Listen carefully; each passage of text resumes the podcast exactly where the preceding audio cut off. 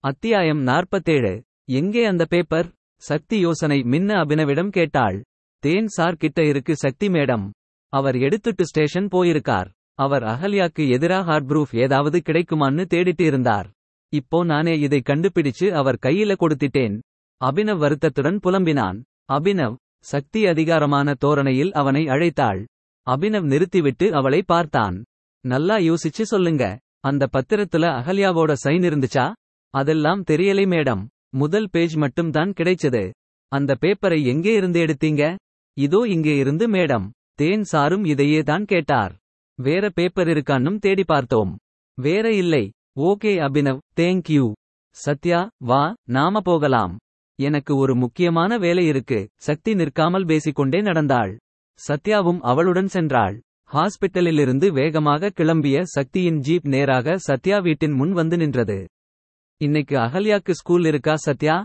சக்தி ஜீப்பிலிருந்து இறங்கும் முன் கேட்டாள். Second Saturday Shakti. அவங்களுக்கும் லீவ் தான். சத்யா சக்தியை கேள்வியுடன் பார்த்துக்கொண்டே சொன்னாள். சக்தி வேறு கேள்விகள் கேட்காமல் ஜீப்பிலிருந்து இறங்கினாள்.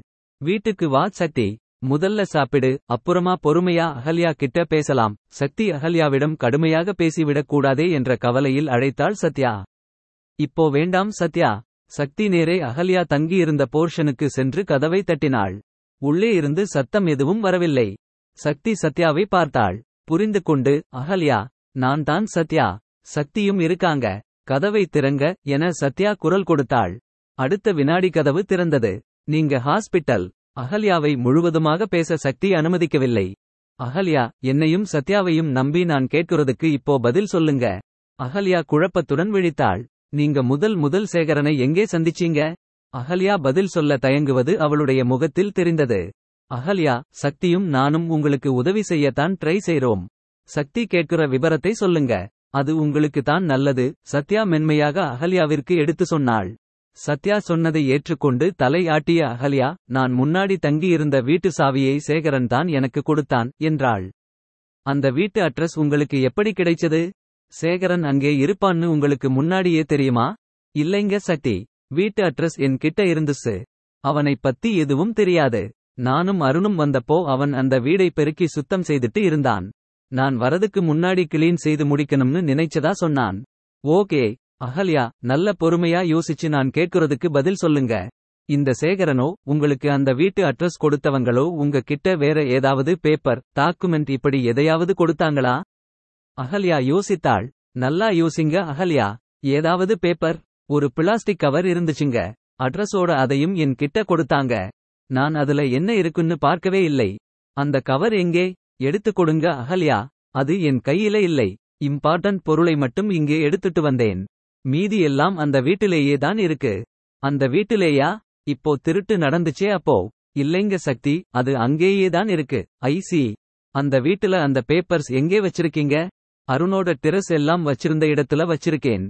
எதுக்கு இதெல்லாம் கேட்கிறீங்க? நான் சொல்றேன் அகல்யா எனக்கு ஒரு உதவி செய்றீங்களா? அந்த வீட்டுக்கு போய் அந்த கவரை எடுத்து தரீங்களா? அங்கே தனியா போக என்னவோ பயமா இருக்குங்க சட்டி. அபினவ்க்கு இன்னைக்கு பந்தோபஸ்ட் டியூட்டி இருக்கு. அவர் வந்ததும் நாளைக்கு எடுத்து தரவா? அபி இல்லைனா என்ன அகல்யா? நானும் சக்தியும் இருக்கோம். நாம போகலாம் என்றாள் சத்யா. இல்லை சத்யா. எனக்கு வேற ஒரு வேலை இருக்கு.